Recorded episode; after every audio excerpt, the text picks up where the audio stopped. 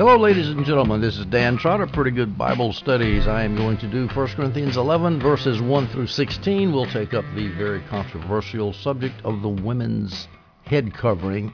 The issue that has perplexed so many people for so long. I'm going to take a stab at it.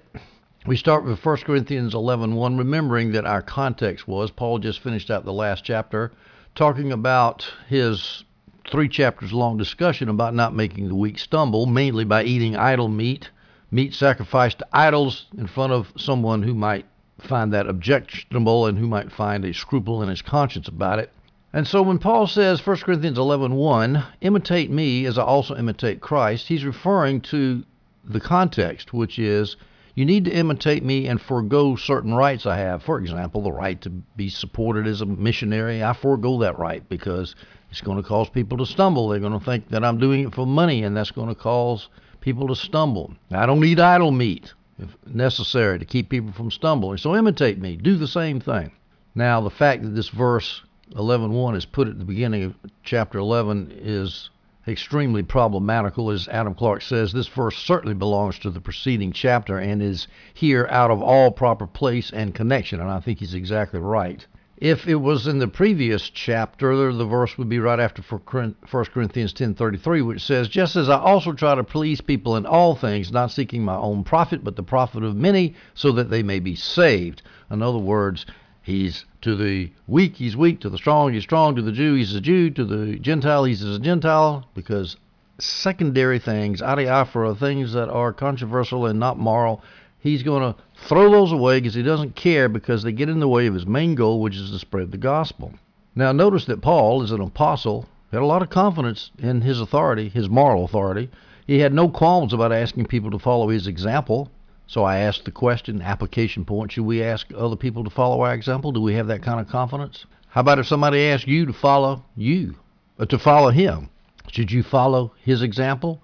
Well, the answer to that is sure if they aren't a guru, and there's a lot of gurus out there, people that pretend they know everything. I had somebody come up to me one time after a conference and wanted me to move. No, he wanted to move into my neighborhood so he could disciple me.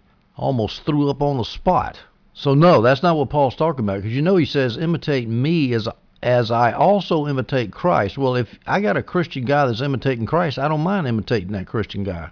But if he's not imitating Christ, he's just he's a guru. He's trying to pretend that he is the big shot, not Jesus. Well, then I don't follow him. So we need to be careful about taking this in context. 1 Corinthians 11:2. Paul continues, Now I praise you because you always remember me and keep the traditions just as I delivered them to you. Now, this is interesting. He's praising the Corinthians. Let's see if I can bring out from my memory all the things the Corinthians have done wrong. They had factions. They abused the Lord's Supper. They got drunk at the Lord's Supper. They didn't wait for the poor people to eat at the Lord's Supper. They didn't do church discipline against a guy that was sleeping with his stepmother. They were suing one another. They had wrong doctrines about the resurrection. Did I miss something? Probably so. I can't even think. Oh, they were weak in doctrine. They were they needed to eat meat and they were drinking milk as spiritual infants. They were carnal. On and on and on and on and on. You know, they just were doing so many bad things. But Paul takes the time here to say, Now I praise you because you always remember me and you keep the traditions. Really? Well, the question is, is what kind of traditions did he keep? Did they keep? John Gill can think of two: baptism and the Lord's Supper. Baptism, maybe they did okay. The Lord's Supper, well, they screwed that up big time. I don't know why Gill even says the Lord's Supper. Getting drunk, eating before the whole church is there, showing disunity in the body of Christ and creating disunity. But anyway, Paul is very, very careful to praise this church that was failing so miserably, and I think that's a good thing to do. I just gave advice to a, yeah, a Christian woman who was having trouble in her marriage. I said, you know, find something good that the guy's doing. Yeah, I know he's doing a lot of bad things, and he was irresponsible things, not immoral things, just irresponsible things. I said, just find something good and praise him. That's good human nature, especially when you're dealing with women to men, but it's also in, in general. It's a good thing to do. Try to find something good and praise him. Now, when Paul says, You Corinthians keep the traditions that I delivered to you, we need to remember something. There's two kinds of traditions traditions. There's the good apostolic traditions, which are good, and then the Pharisaical traditions, which are bad. We're so used to hearing Jesus condemn the Pharisees' traditions in the Gospels that we don't often think that it's okay to keep good traditions. We have to make the decisions. In fact, I think the NIV here has teachings instead of traditions, which is a very loose translation. It's misleading, really, because tradition traditions refers not only to teaching but also to actions. And we're supposed to keep both, both what Paul did, we're supposed to follow his example and what he did, as well as what he taught. That has huge implications for church government because there's so many things that churches did, churches that Paul established, things that they did that he didn't give positive commands to do. And so if we just look at the church that he did and follow the pattern, we're doing a lot more than if we just follow the teachings of Paul. So I prefer the translation here, the Holman Christian Study Bible translation of translations of tradition. By the way, the Greek word there is paradoses, which is the accusative plural feminine of paradosis. Paradosis, I'm sorry, I say that wrong word wrong every time. Paradosis. And that word, if you look it up in a lexicon, means traditions, not just teachings. Now, because Paul says this, he expects them to keep the traditions.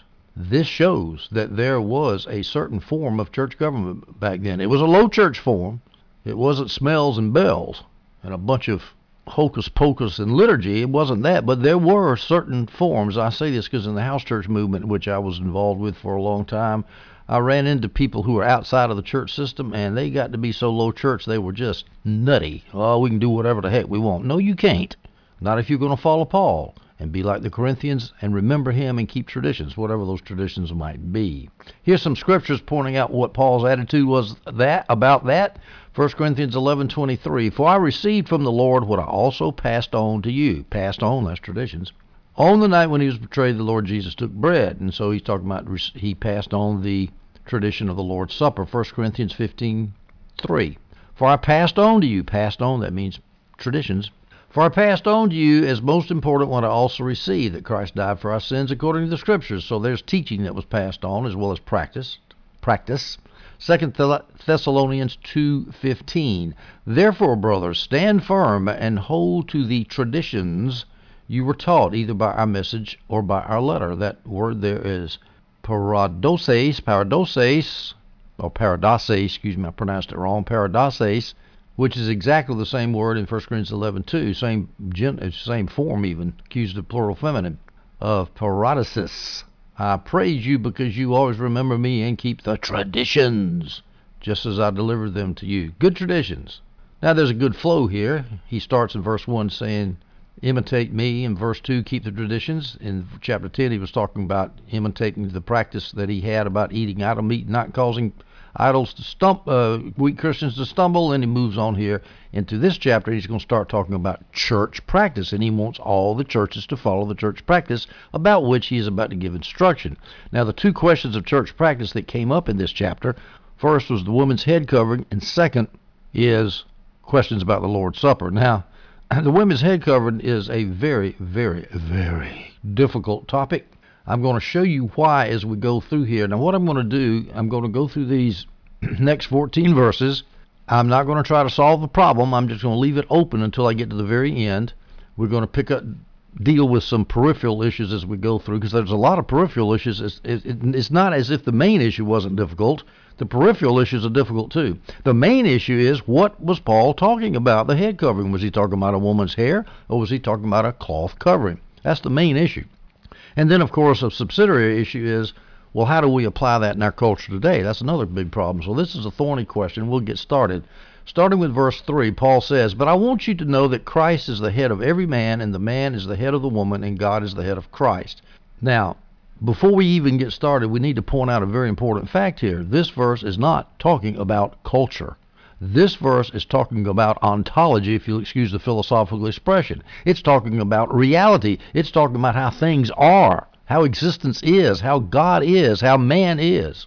Not talking about culture. It's talking about things that are true for every culture, every time, and every place. Christ is the head of every man. The reason Paul is doing this is he's getting ready to set up his problem of church practice. So he starts out with a basic theology that everyone, every Christian, would have to agree with. Let me give you a sneak preview on how I'm going to solve this thing. I'm going to assume that were contentious people here that were arguing about this head covering. Was it hair or was it cloth?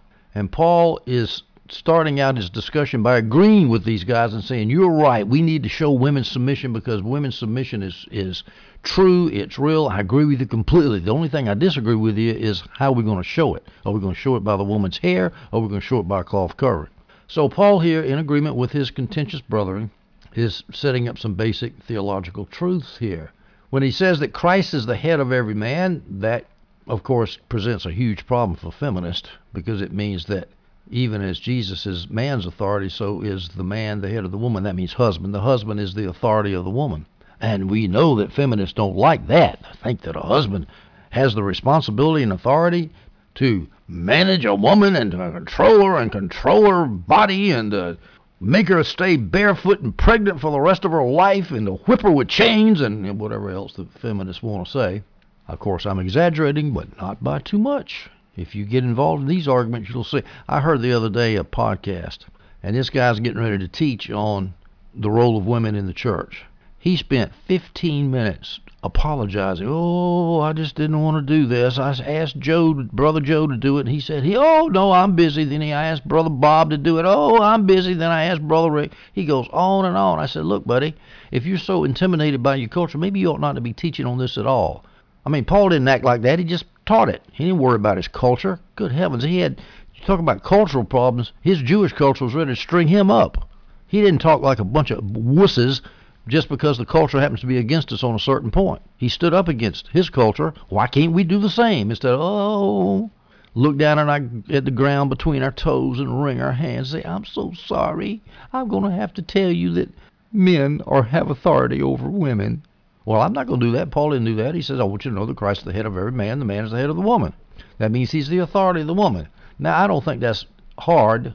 I'm going to submit to you several feminist objections to that and alternate interpretations that they offer. Before I do that, let's talk about authority. Ephesians 1 21 22 For above every ruler and authority, power and dominion, and every title given not only in this age, but also in the one to come. That's Jesus. And he put everything under his feet and appointed him, God put everything under his feet and appointed him, Christ, as head over everything for the church. So Christ is the church authority. Just as Paul says here, Christ is the head of every man. Ephesians 5:22 through 23 now is not talking in general. Paul is talking about the marriage situation. Wives, submit to your own husbands as to the Lord. For the husband is the head of the wife, as Christ is the head of the church. Straightforward, no problem till the feminists come along and try to screw up the scripture. Colossians 1:18 He, Jesus, is also the head of the body, the church. He is the beginning, the firstborn from the dead, so that he might come to have first place in everything. So there it's talking about the church, not about the ma- marriage situation. Jesus is head of the body. Colossians 2:10 and you have been filled by him who is the head over every ruler and authority and Jesus is the authority over every demon or every angel, whatever ruler and authority might mean there. Okay? Well, that's straightforward. Here's what the feminists like to say. Here's a suggestion from the NIV Study Bible. It's honor. We know that Christ is the honor of every man. In other words, every man honors Christ. Every Christian man honors Christ, and the man is the head of the woman, so women honor men, but they don't have. But Christ, but the man does not have authority over the woman because that's what they're getting at. See, we want to get around that. Now, of course, if you know that Christ has authority over the church and that a husband has authority over, over the wife, then the honor goes along with authority, so that's generally, generally not a problem. But feminists, I think, like to split that out and say, well, no, we can have honor, but we don't have authority that goes with that honor because we don't want a man to have authority over his wife. Well, let's maybe take up the feminist position here for the sake of argument and say, well, it is possible we could honor a retired politician who has no authority over us. Yeah, that's possible.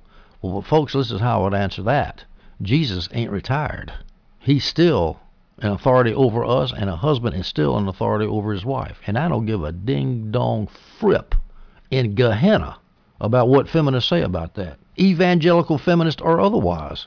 Now let's go to the main dodge that evangelical feminists use to get around this embarrassing verse for them. Christ is the head of every man. They say head means source. Well, as Piper and Grudem in their great book, Discovering, uh, Defending Biblical Manhood and Womanhood, I forgot the exact title of it. I've read the book, it's excellent, published in the 1980s.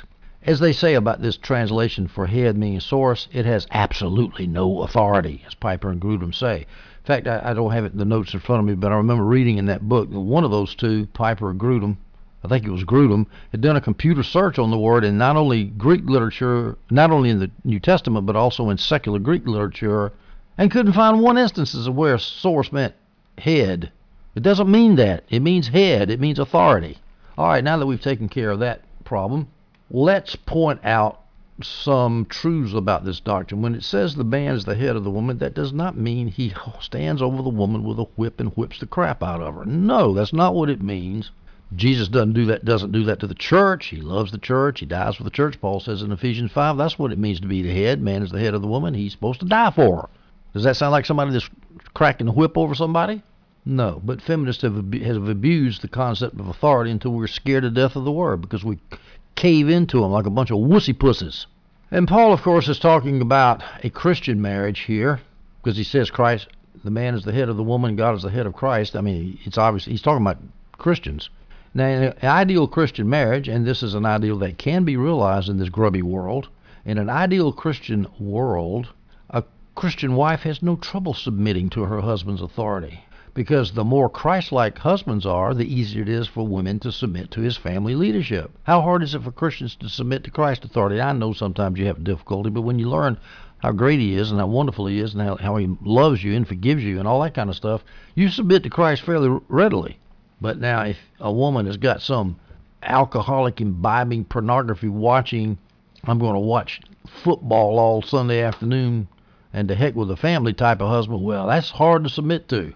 But if men would act like be Christ-like, then women could submit easier, and the world would be a lot happier place. There'd be less marriage problems, and there wouldn't be any feminism. Here's how John Gill puts it The man is the head of the woman to provide and care for her, to nourish and cherish her, and to protect and defend her against all insults and injuries. Women like that. And even in this feminist age, you can still. I remember talking to young Chinese unmarried women, college students, because I was teaching college in China. What do you look for in a husband? And they always say they want somebody to protect them. Always. I guess they're less, might be their second language, it might be their culture, but they're less feminist than we are over here and they'll say things like that with no shame. And they'll also say that they will never marry a man shorter than her. Why? Well, because I want I want him to be strong and protect me. I remember one time I was talking to a young 25 year old Christian woman out in the west of China, Yinchuan, and she was moaning and groaning about the Chinese culture that insisted that Christ, that husbands had to have a house and a car. She said it's always material things, always who his family is, how much education he has, how much money is. I'm sick and tired of all those material, non spiritual criteria for having a husband. I want spiritual criteria. I said, Leaf, would you marry somebody shorter than you? And she said, Of course not. I laughed. I've been laughing about that for 15 years. I think it was about 10 or 15 years ago that I heard that. I never forgot it. I said, you know, well, why? Because she wants somebody taller than her to protect her. So it's deep within, at least the Chinese women. I suspect it's in within American women too. All right, another point to make here. Paul says, I want you to know that Christ is the head of every man. The Greek word for man, I think it's aner, if I remember correctly, and for woman is gune, something like that. I forgot. But uh, the Greek words are totally ambiguous. The Greek word for man can either be man or husband. The Greek word for woman can be wife or woman. Well, when it says the man is the head of the woman, in my opinion, that's a little misleading translation because that sounds like some other man out there in the world, even if it's a Christian man, and I that that could be the authority over my daughter, over my wife, and that ain't going to be. That ain't going to happen. Nobody's going to tell my wife what to do. No man, hey, I, I'm authority over you. No, sir. I am her authority, not some bozo who thinks he wants to have a power trip. So we need to be careful about understanding what those words mean. And the translation is misleading. I imagine some translations I didn't check, but some translations would translate that as Christ is the uh, the, the husband is the head of the wife. I think it would be I think it would be much better, in my humble opinion. Now, one other theological point here let me make. It says God is the head of Christ. That means God the Father is the authority over God the Son. And you say, wait a minute, these are three equal persons in the Godhead. How can one have authority over the other? Well, if you're talking about while Jesus was in his human state, God had authority over Jesus, there's no controversy. That's called the economic subordination of the Son to the Father, the functional subordination of the Son to the Father. That means Jesus is not less worthy than God, but he has less status. God has authority to instruct, to guide, and lead, and so forth. And nobody has a problem with that. But the problem is, is, is it the eternal functional subordination of the Son to the Father, while G- before Jesus became incarnate and after he's resurrected and in, in heaven as he is now, is he still under the leadership of the Father or are they co equal? Well, even anti feminists will have a problem with that. I tend to think that it's eternal, but I've listened to a bunch of podcasts moaning and groaning about such heresy, and they were not going to sign this statement, some some pro complementarian statement or anti homosexual statement. I can't remember because a lot of the theologians that were behind that statement believed in the eternal subordination of the Son to the Father, and that's heresy. Heresy! Heresy! And meanwhile, the homosexuals are taking over the culture, the feminists, the transgenderites, the gender benders, the gender Nazis in the gender studies departments in the university are totally taking over the culture. But by golly, we're not going to have somebody sign a, we're not going to sign a statement against all that if one of the people on the that drew up the statement believes in the eternal functional subordination of the Son to the Father. Well, I don't know what the answer to that is. Honestly, I don't have time to. I haven't had time to look into that particular controversy. But even if the Son of God is eternally subordinate to the Father, that doesn't mean he is of less worth than the Father. Functionally subordinate means he has a different role. He has a fellowship role rather than a leadership role. Same thing with husbands and wives. A wife ontologically is worth every bit as much as her husband. However, her husband has the role, the function of leading, and the wife has the role, the function of helping. It's the same thing as parents and children. Is a child worth less than his parents? No, but who's the boss? Who's in charge of taking care of the children? The parents are. They're the head of the children. That doesn't mean they're worth more than children. It just means they have a different role. Now, this might, to you, I'm sure you're very sane and rational and logical, and you don't think there's any problem with this. But I'm going to tell you something. Feminists do have a problem with it because they are screwed up. They have totally imbibed our feminist culture. We go to verse 4, 1 Corinthians 11. Every man who prays or prophesies with something on his head dishonors his head.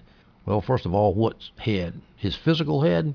Mm, could be, or it could be Jesus, because Jesus is the head of every man. Or it could be both. Doesn't really matter. Point is, you're not supposed to pray or prophesy with something on your head. Now the question is, is why? How does that dishonor Jesus or dishonor the man's head by having something on his head, a covering, if you will? Well, the authorities split over this, and I don't have the answer, but let me give you some options. Here's the NIV Study Bible suggestion, as well as Jamieson, Fausset, and Brown. In Paul's day, men uncovered their heads in worship, talking about pagan worship. So if they went into that pagan worship with their head covered, they would be showing submission to that pagan deity. And so if Christian men came into their worship service with a covered head, they would be doing the same thing that pagans would be doing and thus dishonor their head Christ. All right, that's J. Jamieson, Fausset, and Brown, the NIV Study Bibles option. Now, John Gill says has a statement that is factually opposite concerning the culture. He said that in Paul's day, men covered their heads to worship pagan gods. And so if you went into your Christian service with your head covered, a man, then you're putting Jesus on the same level as the pagan gods. Well, you see there, it all depends on what the culture did, and I'm not really sure that anybody knows exactly what the culture did. That's a factual question that we unfortunately don't have access to. Not really, not here in the 21st century. So I don't know who, who's right about that. Here's another argument. John Gill says in Paul's day, the Jews covered their heads to worship Yahweh. And so if Christians covered their heads, it wouldn't be that they were honoring a pagan god or doing the same things that pagans do and thus dishonoring Christ, but rather it would be putting Christians back in bondage to Old Testament legalism because the Jews covered their heads in worship. All right, so the second object is pagans cover their heads, and if you cover your head like a pagan, you'd be doing you'd be acting like a pagan. The third option is Jews cover their head when they worship, and so you'd be you would be acting like a legalistic Jew by covering your head when you go into a Christian service. Here's the fourth option from John Gill. To cover a man's head, it makes the man look guilty, ashamed, and in subjection. In my humble opinion, that's probably what Paul's getting at here. Gill says it makes the man, uh, uh, now here's the fifth option, covering the head makes the man look effeminate and unmanly. Well, then you have the questions, maybe back then it did. What about today? Do yarmulkes and Catholic hats, the mitres, or miters, not meters, miters. The yarmulkes the Jews have, the Catholic miters, do those make men look less manly? Mm, I don't know. It might be a question of opinion. I think they sort of do, but I'm not. I'm not 100% sure. And of course, that's our culture. I don't know what it was like back in the first century AD.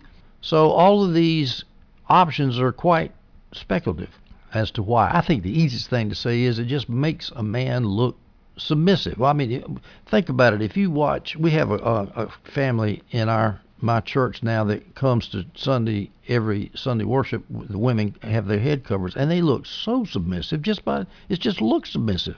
Now, if we had men coming to do that, I imagine that if it makes women look submissive, why would it not make men look submissive? I don't know. So I think that's what Paul's talking about. We don't want something on the men's head because they should stand with their brow uncovered, their face before God, because, and not.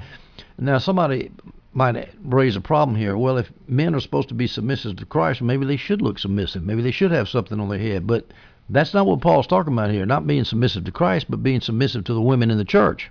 I mean, if a man goes in the church and he puts a, symbol of submission on his head, then that looks like he's submissive because everybody's seeing that. Everybody's looking at it, and he looks submissive you can't see God, and so when you see the the head covering on the man, and you think you don't think, oh, he's being submissive to God. You can't see God, but you can see all the other people in church. He just looks submissive.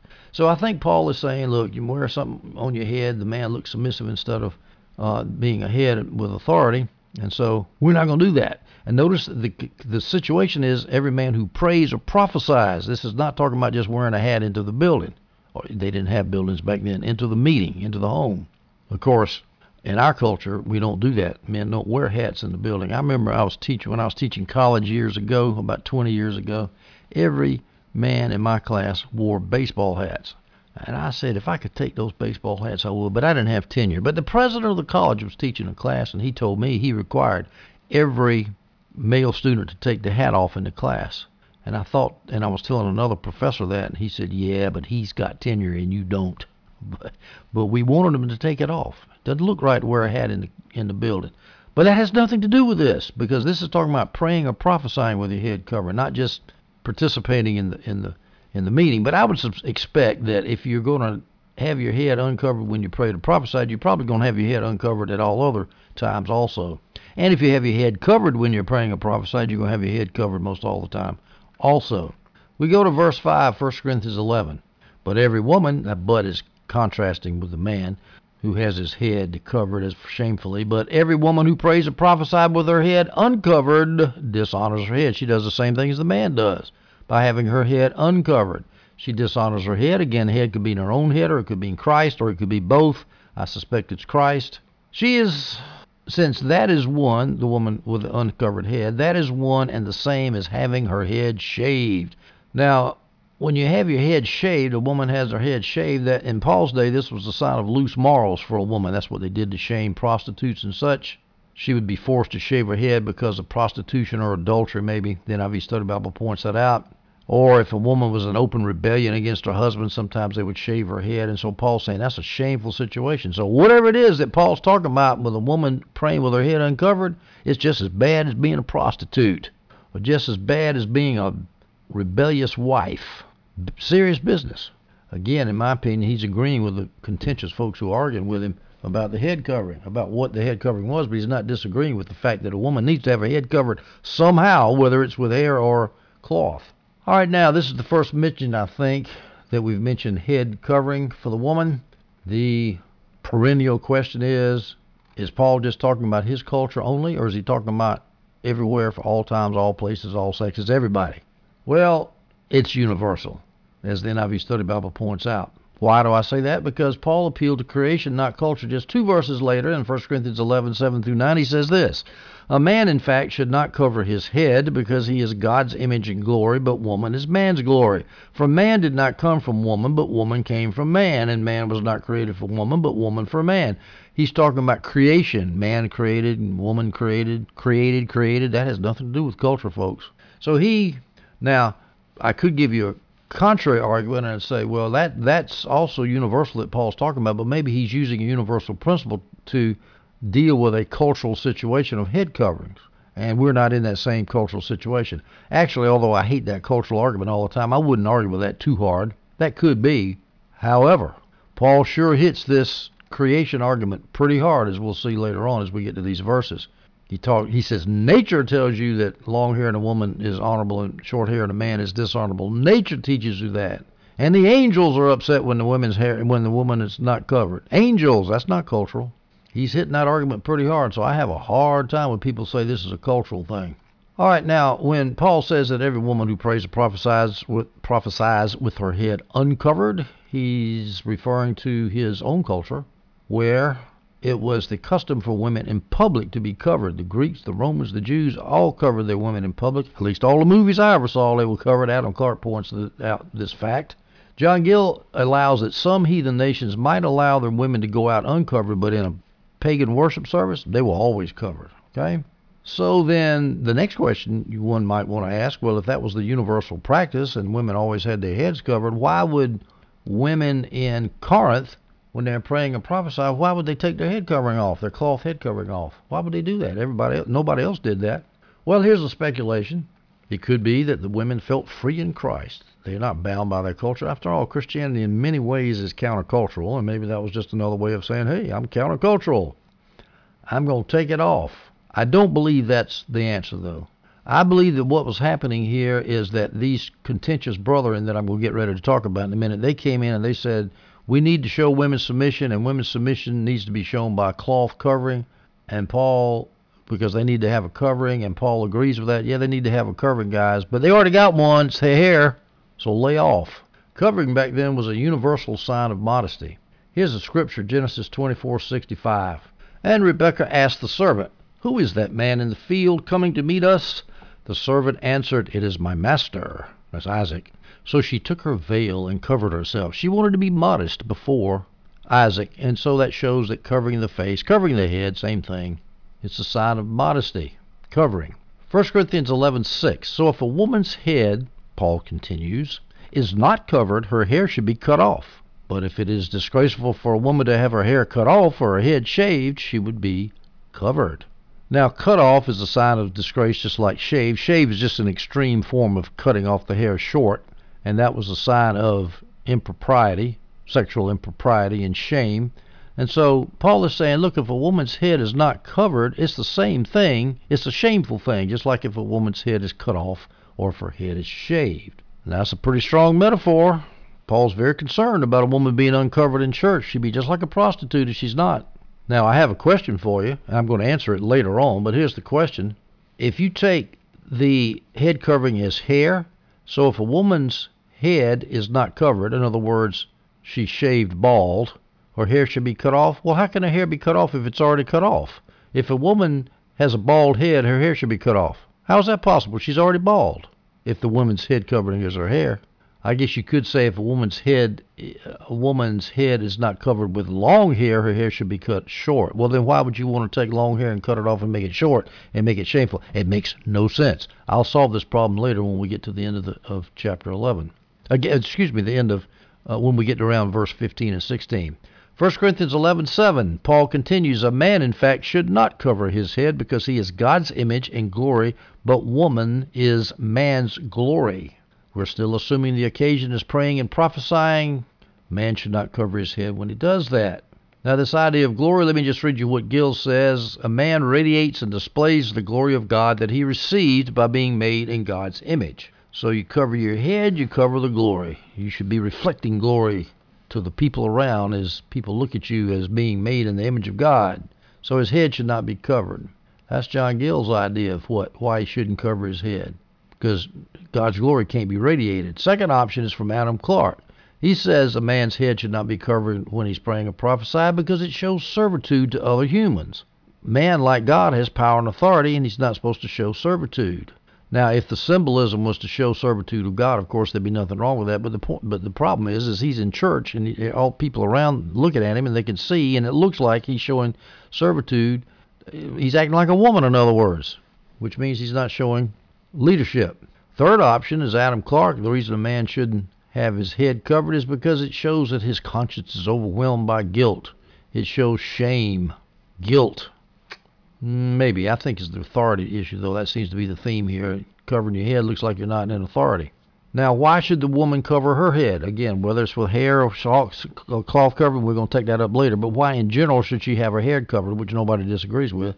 It's because the covering symbolizes submission to authority, to other people, not to God, of course.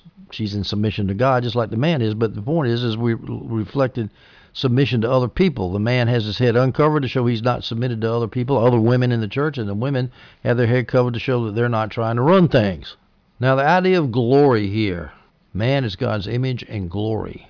Man was created in God's image and thus received God's glory directly. Woman receives God's image and glory indirectly. Or at least, excuse me, I shouldn't say image. That was a no no. Let me erase that in my notes. Women receive God's glory indirectly. Image, she received the image of God the same as man did at creation, as we're going to see in just a minute when I quote you the relevant verse in Genesis. So man got glory from God directly, and then woman receives her glory from man through the mediation of man. So in the man's case, glory passed from God to man. In the woman's case, glory passed from the man to the woman. As Jamieson, and Brown point out, but the image of God, the image of God, not the glory of God, but the image of God did not pass that way. Woman is created in the image of God as well as the image of man, as well as the image of man is created in the image of God. Jamieson, Fausset, and Brown point that out in Genesis 1 26 and 27.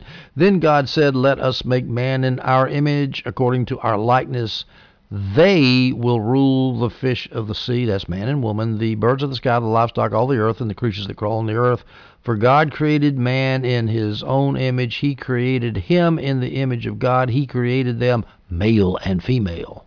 Male and female, he created in the image of God. A lot of people need to like to emphasize that, and I'll emphasize it too. Women are created in the image of God just like men, but that doesn't mean that they have the role, the leadership role. It's merely a functional role. It doesn't make any difference. I mean, you know, think about people get upset about that. How many times you've been in a business situation or a work situation where somebody else was your boss and on a work team or just your boss? Is that person worth more than you? No, a lot of times he's just a jerk. But he's still got more authority than you. He has a different role. He doesn't have more worth than you, but he has a different role than you, and it's your job to obey the chain of command. Just as simple as that we don't get upset over that, but we, when we start talking about men and women, oh, everybody gets upset, and it's because the abuse is governing the use here, because a lot of men abuse their authority and act like a bunch of horses' asses. There's a proverb in Chinese: if if you can find a reliable man, I can find you a mother pig that can climb a tree. so a lot of women react against that. Say, I don't want a man to be my boss. Remember, we're talking about Christian marriages here, where Christian men act like Christian men act like Christ as head of the church. As Christ is the head of church, so is man the head of his wife. As Christ, Christ like. I've summarized all this glory business by saying this man reflects God's glory and thus shares God's glory. Woman reflects man's glory and thus shares both man's glory and God's glory. 1 Corinthians 11, verses 8 through 9 For man did not come from woman, but woman came from man. And man was not created for woman, but woman for man. Woman, of course, came from Adam's rib, Genesis 2:23, and the man said, "This one at least is bone of my bone of my bone and flesh of my flesh. This woman shall be called woman, for she was taken from him." That's what woman means. From man is the literal translation of woman, the Hebrew for woman. And even the name of woman reflects the prior creation of man. I just let say that in case a feminist, in case you want to bug a feminist. And Paul says, Man was not created for woman, woman for man. Okay, that sounds like everything's for the man. That only thing that's important is the man. But we got to remember, he immediately balances it out in verse 10. Excuse me.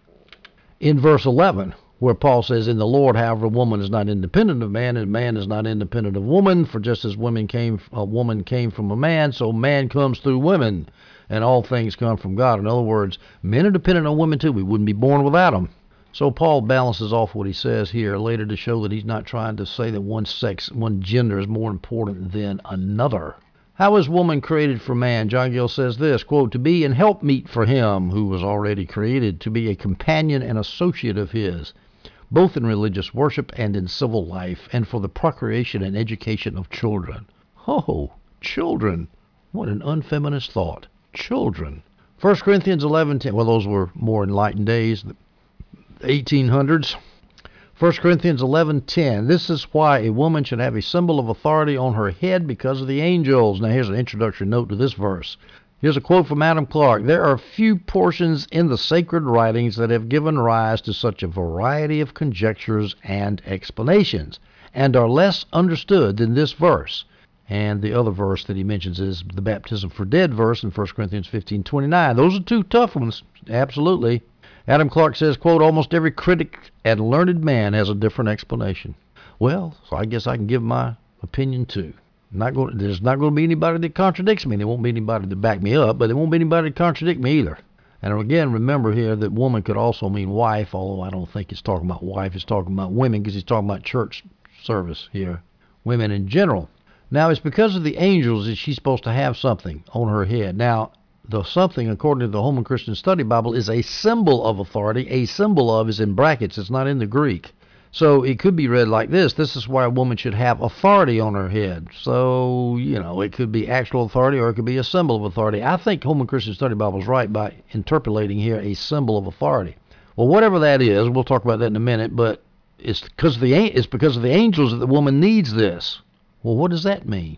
Well, I'm going to give you, let's see, five options. Pick your choice. I report, you decide. It's because of good angels. Option number one. Why might good angels want to see the women covered in the worship service? Well, they need to be respected. The angels worship God, their submission to God, and when women are worshiping Jesus, they need to be in submission to Him, and they need to show it. And this covering of the face is like a head covering with a veil on it. Isaiah 6 1 and 2. In the year that King Uzziah died, I saw the Lord seated on a high and lofty throne, and his robe filled the temple. Seraphim were standing above him. Each one had six wings. With two he covered his face. With two he covered his feet. And with two he flew. With two wings he covered his face. Why? To show modesty. Covering is modesty. Angels, and so therefore, this is uh, to prove that angels instinctively know that humility is proper before God, as Jamieson, Fausset, and Brown put it. And so this is angels know what submission and humility means, and women should do that to show. That's reasonable for me. Here's another option. It's talking about bad demons. Women should have a symbol. Of, women should have authority on her head. Should have a symbol of authority on her head. In other words, a cloth covering, because of the demons. So the demons won't lust after her. That's Tertullian's idea, which I consider to be absolutely absurd. Here's another option. The angels are messengers.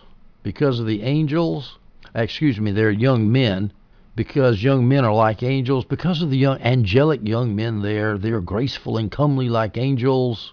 Women should cover their heads with cloth to keep the young men from lusting after them. That's John Gill's suggestion. I don't know if he believes it. I hope not because it's absurd. The fourth option is to translate angels as messengers. And messengers could be preachers of the word, but why would women want to keep their head covers because of the preachers of the word? Again, to keep them from lusting after their feminine form. That's absolute nonsense. Now here's one that it's it's a stretch, but it makes a little, a little bit more sense. I think this is John Gill and Adam Clarke suggest this. Back then, messengers were sent by a man to ask a girl's hand in marriage. I guess the men were too chicken to do it, so they would send a messenger, and the woman could accept that messenger by covering her head. Yes, I modestly accept your request for marriage, and puts the veil over her head, or she could keep her, the covering off of her head and say, "No, I'm not going to do it."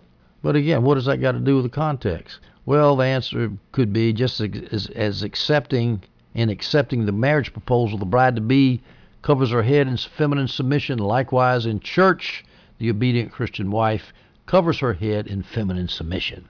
Well, that's very clever. I don't think that's what it is, but it's very clever. That's the fourth option I've got. I'm sure there's probably 10 other ones that I haven't discovered yet. Fifth option is the rulers of the church. The angels are the rulers of the church. This is why a woman should have a symbol of authority on her head because of the rules of the church. They'd be upset if women were not showing submission. Well, I don't know.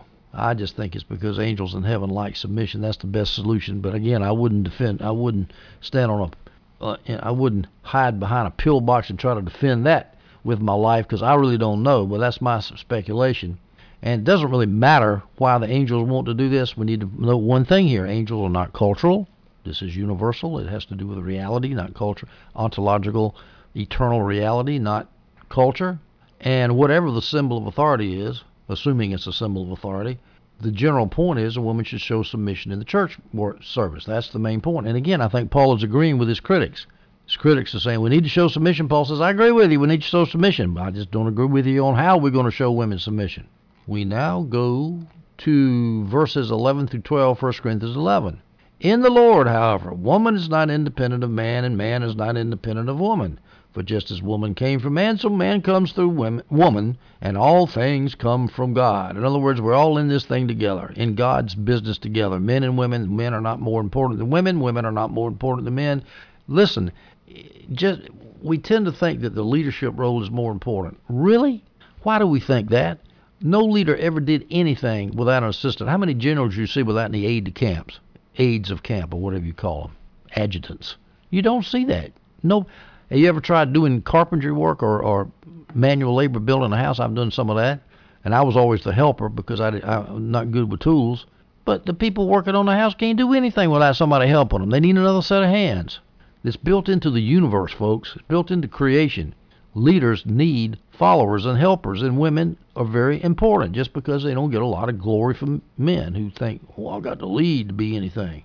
And the way Paul shows this, he says, woman is not independent of man. In other words, a woman needs a man to look after her, to be your head, take care of her, and so forth. But likewise, man is not independent of woman because man comes through women. Without women, men wouldn't even be here. You ever saw any man without a mother? Doesn't happen. And of course, women are here because man was here first. Woman wouldn't be here if Adam hadn't been created first. Well, that's nice, but the next man that comes down the pike, he's not going to be here unless a mother, unless a woman came first, because he's got to have a mother. Here's the way John Gill puts it quote, that he might not be too much elated with himself and his superiority over the woman, and look with any degree of disdain and contempt upon her, and treat her with indifference and neglect, and partly to comfort the woman, that she might not be dejected with the condition and circumstance in which she was. In other words, Paul is saying this partly to comfort the woman, so she won't be dejected by having to to to, to fulfill the subordinate role the fellowship role, the helping role. Since the one is not without the other, nor can they be so truly comfortable and happy as not the man without the woman, who was made for an helpmeet for him. Notice that all this is in the Lord. In the Lord. This is talking about husbands and wives operating in God's will. If they do, they will complement each other. They will not try to dominate each other and try to usurp each other's position. Not the typical marriage. Prop. Listen, I used to practice divorce law. I've gone to marriage conferences. I watch Lifetime movies, and my gosh, when men and women start fighting in the marriage situation, there is nothing worse. It's like World War IV. But in the Lord, that ought not to be that way. So let's summarize this. All these things, all men and women both come from God, which shows that the whole point is that both the superior and inferior statuses are from God the leadership role and the helping role. Everything works together according to his plan. Both men and women are equal in worth before God. They are not equal in function and not equal in authority, but they are equal in worth, just like parents and children are equal in worth before God, although children are not equal in function nor equal in rank with their parents. All right, we move now to verses 14 and 15, and here Paul is going to start disagreeing with his contentious critics. He's agreed with them in general on the need for a covering and the submission of women, but now he's going to start disagreeing with him on the nature of that covering. 1 Corinthians 11, 14 through 15. Does not even nature itself teach you that if a man has long hair, it is a disgrace to him? But that if a woman has long hair, it is her glory, for her hair is given to her as a covering. Now, first, let's notice the word nature. Does not even nature itself teach you, Paul says. That's a problem right there, who think that it's ancient culture that required the covering and not nature itself, which God created. Nature is not culture. Nature is inborn. It's genetic. Culture is learned and acquired. All right, so how does nature teach us that long hair is a disgrace to a man? Well, we can start out by saying that a vast majority, maybe all, of the people groups of the world, men's hair is relatively shorter than women's. Now, I don't mean that every man's hair is shorter than every woman's hair. Of course not. But in general, it means that if you took a sample of the men and a sample of the women, the overwhelming majority of men would have shorter hair than the overwhelming majority of women, speaking in general. Now, there's problems with that, though. As John Gill points out, all nations don't have short hair on men. The Jews and the Greeks did, and that's who Paul was referring to. He tries to limit to what Paul is talking about the Jews and Greeks. But, but Adam Clarke notes evidence to the contrary. The Greeks in Corinth were noted for the long hair, so not even in Greece and Rome did everybody, all the men have short hair. Now, here's how I could respond to Clarke. Long means relative to other men in other cultures. In other words, if you're going to say that Greeks had long hair, it might be long to other men in other cultures. But the Corinthian women might have had even longer hair than the Corinthian men. So it, the men's hair in Corinth would be short relative to the Corinthian women. And Clarke gets this from a reference from Homer that the Corinthians were long haired. Hmm, could be Homer was making fun of them. he might not have been stating a fact. We also have the Jews under a Nazarite vow. They had long hair, but as Adam Clarke says, this was supposed to show humiliation, not glory. So if we're speaking universally, the nature of man does not, and we can still complain against the idea that nature teaches us that men's hair is a shame, is that the nature of men does not require short hair as we look at all men universally all over the globe. Because there are some men that have long hair. Well, first of all, I would not take it universally all over the world. I would take it relative to a, a man's individual culture. If you drop down in any culture on this planet, it, you, I can almost guarantee you most of the men will have shorter hair than the women. If you go to China, the men have shorter hair than the women in general. If you go to America, if you go to Europe, if you go to Africa, I've been to all those places. You know that it's it doesn't matter whether it's minority groups or majority culture. It doesn't matter. The men's hair is shorter. That's nature, folks. That doesn't mean that every single man's hair is shorter than every single woman's. It just means in general. I remember one time I was at Trinity Evangelical Divinity School, my seminary, and I was talking to this real smart girl. God, that girl was smart. She had a 1600 on her SAT. And she had short hair, but it was short compared to other women. It wasn't short compared to mine, but it was relatively short hair for women. And I hadn't really refined my thinking on this too much, and I was kind of batting it around with her. And she said, I can prove that short hair is not, that long hair on women is not better than short hair. I said, How can you prove that? And she pulled out a picture of her when she had long hair. Oh, it was ugly. Gosh. And I looked at her and I said, You got a point. I just, you know, a picture. I couldn't argue with her. I said, "You got a point." Well, as I thought, about, I've been thinking about it for years afterwards. I think the answer is, in general, in general, women's hair is longer than men. You can't deny that, and that's nature. That's the way we are. Despite our culture, it's just everywhere, all over the globe. That doesn't mean that individually you might find a situation where a man's hair ought to be, it might be longer uh, than a woman's, an individual woman's hair. And also, not only do you have to compare in general within a culture, but you have to go between cultures. In other words, you might have a situation where in one culture a man's hair is long all through that culture, and then you go to another culture and the man's hair is short. So in that case, men's hair would be long, but in that individual culture, it's long relative to outside cultures, but it's not long relative to the women inside the culture. So anyway, that's the best I can do on that. The NIV Study Bible has a note. Believers must be conscious of how their actions appear in their culture in light of what is considered to be honorable behavior. But the NIV Study Bible doesn't explain why Paul said nature. He didn't say culture. He said, Does not nature teach you? Adam Clarke says nature and the apostles speak the same language. Now, what is this disgrace that nature, nature teaches us about men with long hair? John Gill says long hair makes a man look unmanly and womanish. Well, if that's the case, and I think it is true, then that would mean that if relatively long hair does not make a man look unmanly, no problem. And I would handle, I can say that because I have, I've noticed that some people with long hair, like in the NBA, a lot of people have long hair in the NBA. I don't think it looks right. I think it looks better if they got short hair. But sometimes you got these long, especially dreadlocks for African Americans with long dreadlocks. They don't look too feminine. They got tattoos all over themselves and they're taking offensive fouls and charging over people. And they look extremely masculine to me. Now, especially if he grows a beard with that long hair, he doesn't, he doesn't look feminine at all. So I think that's the main, you know, as far as application, make sure you don't look like a woman. Make sure you look like a man. Make sure there's no gender confusion.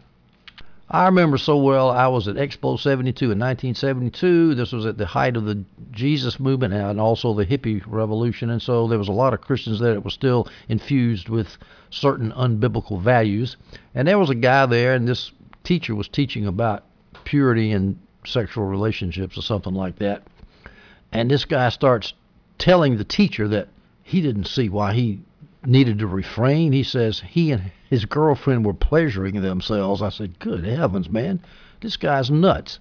And then and th- he's just looking for an excuse so he can satisfy his lust and be a Christian at the same time. And while I'm thinking all this, all of a sudden I looked at him. He's got his long curly hair. He looks so sweet. I said, God, the guy doesn't even look like a man. Looks like a girl. You know, just make sure you don't look like a girl if you're a man. And, and women, if you look like, if you can wear short hair, fine, but don't look like a man. Make sure you still look like a woman and will be attracted to a man. No gender confusion in the church. Now, here's another idea when Paul says that nature teaches us that long hair is a disgrace. Paul may have been referring to the way men artificially dress their hair. Now, of course, this is not nature. This is what was done back then in that culture. So, again, I think the argument is weak. But it is kind of interesting. Adam Clarke says this quote, Paul may refer to a dressed to a dressed, frizzled, and curled hair, which shallow and effeminate men might have affected in that time, as they do in this. Perhaps there is not a slight a sight more ridiculous in the eye of common sense than a high dressed, curled, queued, and powdered head, with which the operator must have taken considerable pains, and the silly patient lost much time and comfort in submitting to what all but senseless custom must call an indignity and degradation. I love that 19th century rhetoric. He's basically saying these men with their powdered wigs look like a bunch of sissies. But again, that's culture, and it sounds like he's talking about English culture, not ancient Greek culture, which I suppose he doesn't know that much about any more than I do. So, according to nature, long hair in general is a bad thing, short hair, so Paul is, and he's still agreeing with his critics who are saying that we need to show women submission in the church. But now he says something here that shows that now he's going to start disagreeing with him. But if a woman is, excuse me, he says, for her hair is given to her as a covering, that translation is not as clear. The Greek word is anti, and anti means instead of a co- covering. Some translations have it for a covering, but instead of a covering, it's a much better translation. Let's see how many versions I have that translate it that way. I don't have it right in front of me. Later, I'll get to it. For example, I can't go to the conference where you speak for me, anti me, and what you're saying is, I can't go to the conference would you speak instead of me. That's what it means. And so what Paul is saying, look, her hair is giving to her instead of a, and here the covering is a different Greek word. I'll get to this in a minute. He's been all been talking about coverings in general, but here covering is a cloth covering. Her hair is given to her instead of a cloth covering. So long hair will satisfy you critics who are complaining about women not showing their submission enough in church. Long hair will take care of that. We go to verse 16 and we'll finish up 1 Corinthians 11. But if anyone wants to argue about this, see, there's the contentious people that are arguing with him. If anyone wants to argue about this, we, we apostles, have no other custom, nor do the churches of God. Now, that no other custom should be translated as such. I'll prove that to you beyond a shadow of a doubt in just a minute. Holman Christian Study Bible, I don't think, did it right here. We have no such custom, nor do the churches of God. And what that means is we have no such custom of requiring cloth head coverings, nor do the churches of God. Well, let's start with the church. Whatever the head covering is, it's the same in all the churches of God because Paul appeals to the common practice in all the churches. But it shows that there was a common basic practice. There was not anarchy amongst the churches, as a lot, of house church, low church people like to say. It wasn't high church with liturgy and smells and bells, but it was still a certain basic common pattern. I've already quoted these verses to you. I quote them to you again. This was I quoted to you when he says, "Imitate me, even as I imitate you." 1 Corinthians 11:23, "For I received from the Lord what I also passed on to you." On the night when he was betrayed, the Lord Jesus took bread. So Paul passes on the Lord's Supper tradition. 1 Corinthians 15:3, "For I passed on to you as most important what I also received." Passed on, that's what tradition means that Christ died for our sins according to the scriptures. So he passed on some teaching to them. 2 Thessalonians 2:15. Therefore, brothers, stand firm and hold to the traditions you were taught either by our message or by our letter. And of course, Paul was a church planter. He dealt with church practice and these traditions that he was passing on to them. He says it's not it's the same way in all the churches, folks. Don't go out and say I can do it my way. I can do it my way, and you'll end up like Protestant Americans or Protestant Europeans. Now, now that we've finished going through the first 16 verses, now I want to deal with the problem that I haven't dealt with yet. What is the head covering? Is it hair or is it cloth? I remember I was in Africa on a mission trip. African woman, all the African Christian women down there have head coverings. And she goes, well, she was talking to the head of the trip, who is now the head of a big evangelical Bible college. And she says to him, Brother, why do you Americans, you talk about you believe the Bible, but you women, you do not cover your hair? And I thought to myself, you got that right, sister. Explain that one to me. So I kept, I kept waiting to hear this Bible soon to be Bible college president answer that one. He just blew it off. He wasn't going to deal with it. I don't think he could deal with it, to be honest with you. But I remember thinking, man, if some African sister wants to ask me a question like that, it's my job to try to give her a decent answer. Of course, it's taken me 20, 30 years later before I finally figured out what the answer is. And by the way, the answer came because of a man who got his master's degrees from my seminary, a man named Eric Svendsen, who's a good friend of a friend of mine, and I've talked to him on the phone. He he's a PhD in theology. He came up with the answer, and I think it makes such good sense. I'm going to give you that solution. I really believe it's true. But at any rate, Many people take it literally as a cloth covering. For example, Catholics, Amish, Mennonites, the African churches, as I mentioned, they say Paul's talking about cloth covering. I'm going to show you that that doesn't make any sense. Well, what's the other option? Hair covering? Well, if you look at the English, that doesn't make any sense either. And I've been torn twixt in between those two options for years. Can't figure out. I can't figure out how to explain the passage in a consistent way all the way through. Some people just try to avoid the problem. They say, "Well, that was just culture back in Paul's time." But as I pointed out to you, angels, because of the angels, that's not cultural. Nature teaches us that long hair is a shame on men and that a woman uncovered. Well, that's that's not cultural. That's nature. And how about man and woman is created? Man's created for the woman, woman's created for the man, and all that. God is the head of Christ. That's not cultural. That's the Godhead. That's creation. So I don't think it's cultural. Here's what the aforementioned Eric Svendsen said about the cultural argument. There is absolutely nothing in this passage to suggest that Paul sees a cultural limitation to his injunction about head coverings. On the contrary, every reason Paul gives for his injunction is arguably timeless and universal in scope. His reasons include the chain of headship, God, Christ, man, and woman, in verse 3, the priority of creation, in verse 8 and 9, man's created for woman, the angels who would be offended, in verse 10, and nature itself, Long hair is a disgrace for man, and nature itself in verse 14. None of these things is temporary or culturally limited, but rather timeless, and indicate that Paul's injunction must be seen as timeless. So I'm going to take that to be true, that Paul is talking about a timeless thing here. Now, before I give you, I go through the argument in more detail to show you that it's the hair that's the, that's involved that Paul is talking about in, in place of instead of the cloth covering. I need to point out a translation problem here. I, I mentioned it already. In the Holman Christian Study Bible, 1 Corinthians 11, 6, 16, Paul says, We have no other custom. That should be, We have no such custom. And I'll show you why that matters in just a minute. Now, what are the implications of this big argument here, whether it's hair covering or hair? Actually, it doesn't need to be a big deal on whichever side you, you take it. Assuming if no one mocks or looks down on a sister who covers her head with cloth, and assuming that no one mocks or looks down on a sister who does not cover her head with cloth, there's no problem. Now, there is a possible problem. I've seen this arrive. Let's say a husband thinks the head covering is cloth. In my opinion, that's wrong. But if he thinks that and then his he requests his wife to wear one because of what he sees in the scripture, wrongly. But the wife is a good, obedient wife, and so she agrees to do it. But she doesn't buy into the decision, and so she starts joking about her doily and making fun of it. Well, now you're making a mockery of what some Christians consider very serious, and I don't think that's a good thing. It's not good at all. I think it's best to understand what's going on here. All right, well, let me give you the, I call it the Svendsen solution in a nutshell. First of all, there was a contentious group of people. Remember in verse 15, if anyone wants to argue about this, Paul says, these contentious people had upset the Corinthian church. They agreed with Paul about the creation order of humanity, but they disagreed with the application of that truth. Now, Paul states the views he and the contentious ones had in common all the way up until about verse 11. Before verse 11, he talks all about the superior rank, not the superior worth now, but the superior rank and function of the husband, the leadership function of the husband. And then at verse 11, he qualifies that talk with women, talks about women being equal in status, as I've just pointed out to you.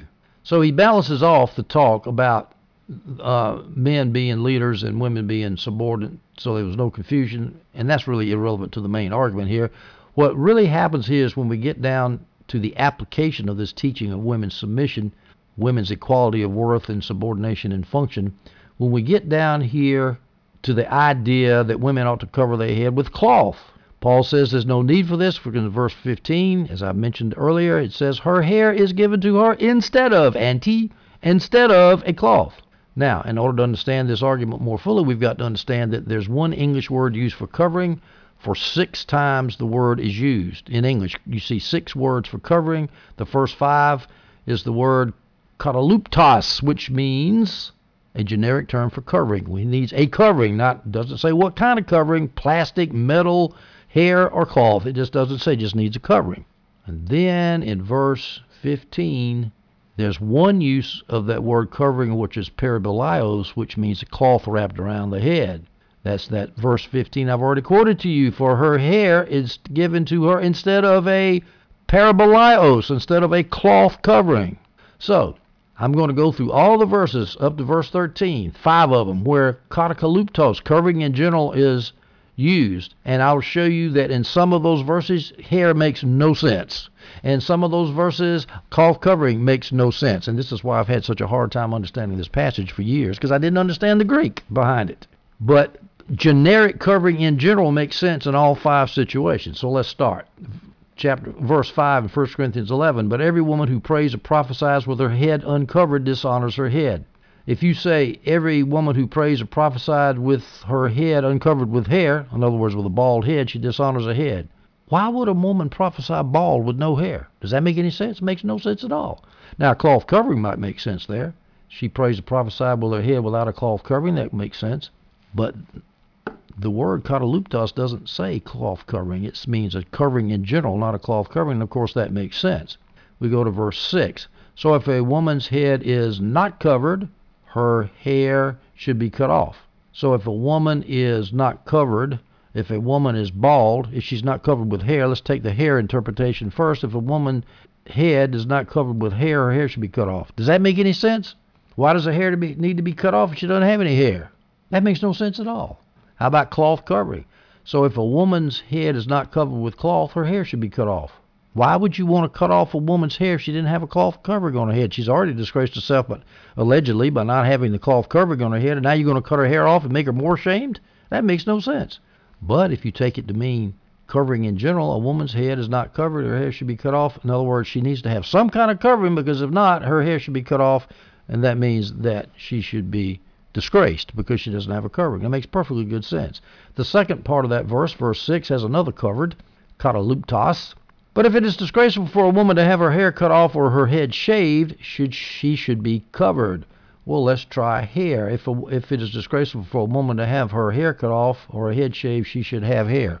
Well, that makes sense because putting hair back on her head would get rid of the shame. So that makes sense for hair there. But how about cloth covering? Does that make sense? But if it is disgraceful for a woman to have her hair cut off or, or her head shaved, she should have a cloth covering on her head. How's a cloth covering on top of a bald head or on top of a hair cut short? How is that going to get rid of her disgrace? That makes no sense. But if you take kataluptos to mean what it means, general covering, it just means, hey, her head should be covered with something so she doesn't suffer the shame of being a prostitute or an adulterer. We go to 1 Corinthians 11:7. A man, in fact, should not cover his head try to substitute hair. A man, in fact, should not have hair on his head because he is God's image and glory. Really? A bald man makes himself glorious before God because he's bald? That makes no sense. How about cloth covering? In that case, it does make sense. A man should not put a cloth covering on his head because he's God's image and glory. But now, if you put covering as a general principle, a man, in fact, should not cover his head in general, generally speaking, well, that makes perfectly good sense. That's what kataluptos means. We go to our last instance in 1 Corinthians 11:13. Judge for yourselves. Is it proper for a woman to pray to God with her head uncovered? Try to substitute hair there. Judge for yourselves. Is it proper for a woman to pray to God with a bald head? Why would Paul be telling the sisters to, to don't come to church bald? I don't, I think that's highly unlikely. That makes very little sense to me. Cloth covering will work there. Judge for yourself. Is it proper for a woman to pray to God with her head not having a cloth covering on it? That would work there. So, here's the summary for the first 13 verses of 1 Corinthians 11, where the word kataluptos is used for covering. In three of those instances, hair makes absolutely no sense. In one of those instances, cloth covering makes no sense. In one of those instances, neither hair nor cloth covering makes any sense. So that takes five care of the five kataluptos. It can't be either hair or cloth covering, so it's a false dichotomy to try to assume either one. It just doesn't work. However, a word that means a general covering in general without specifying what kind of covering works fine for all five. And then this number six, the sixth use of covering is a cloth covering. We go to verse 15. I've repeated this verse, is key about 10 times here. Let me repeat it again. For her hair is given to her instead of a cloth covering.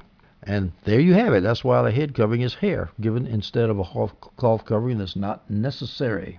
Now let's go down to one last point here in 1 Corinthians 11, 16. For if, if anyone is inclined to be contentious, we have no such practice. Oh, that sounds like that's the ESV. That's the way it should be translated. The Holman Christian Study Bible has, we have no other practice. And that sounds like what Paul is saying. We have no other practice except to require covering for the woman's head, a cloth covering for, for the woman's head. Her hair is given to her for a cloth covering, and we have no other practice except to require cloth coverings in all the churches. That can't be what it means. It means we have no such practice.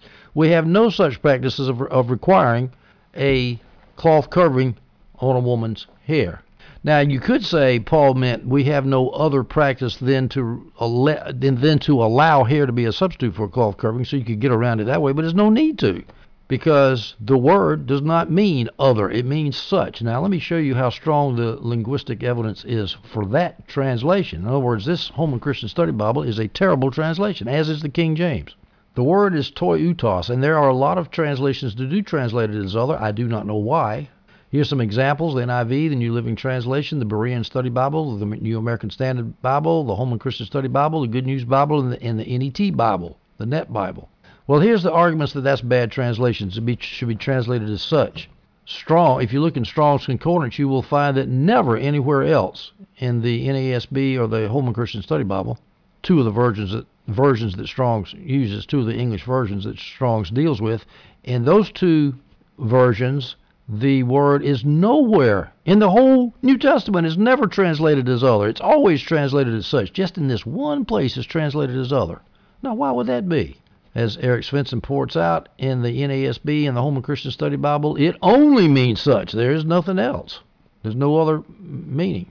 And the KJV never translated translates it as other, except of course in our contested passage here.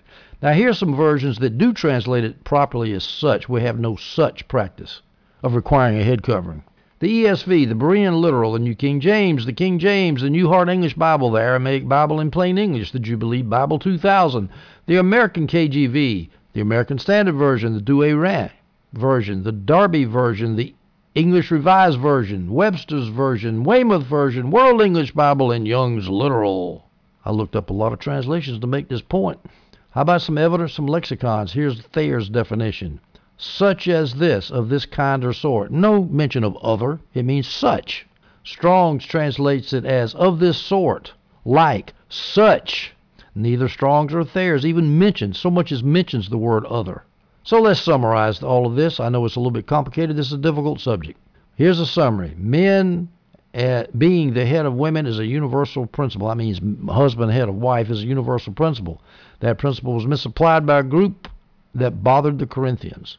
That contentious group required head coverings. Paul says no need for head coverings because woman's long hair is given to her instead of a head covering. Ladies and gentlemen, I hope I've answered that hard question for you. Maybe so, maybe not, but I hope you enjoyed it anyway, and I hope you stay tuned for the next audio, which I will cover starting in verse 17 and go to the end of the chapter as Paul deals with the other another problem of church practice, which is the Lord's Supper and abuses thereof. See you that next time. I hope you enjoyed this one.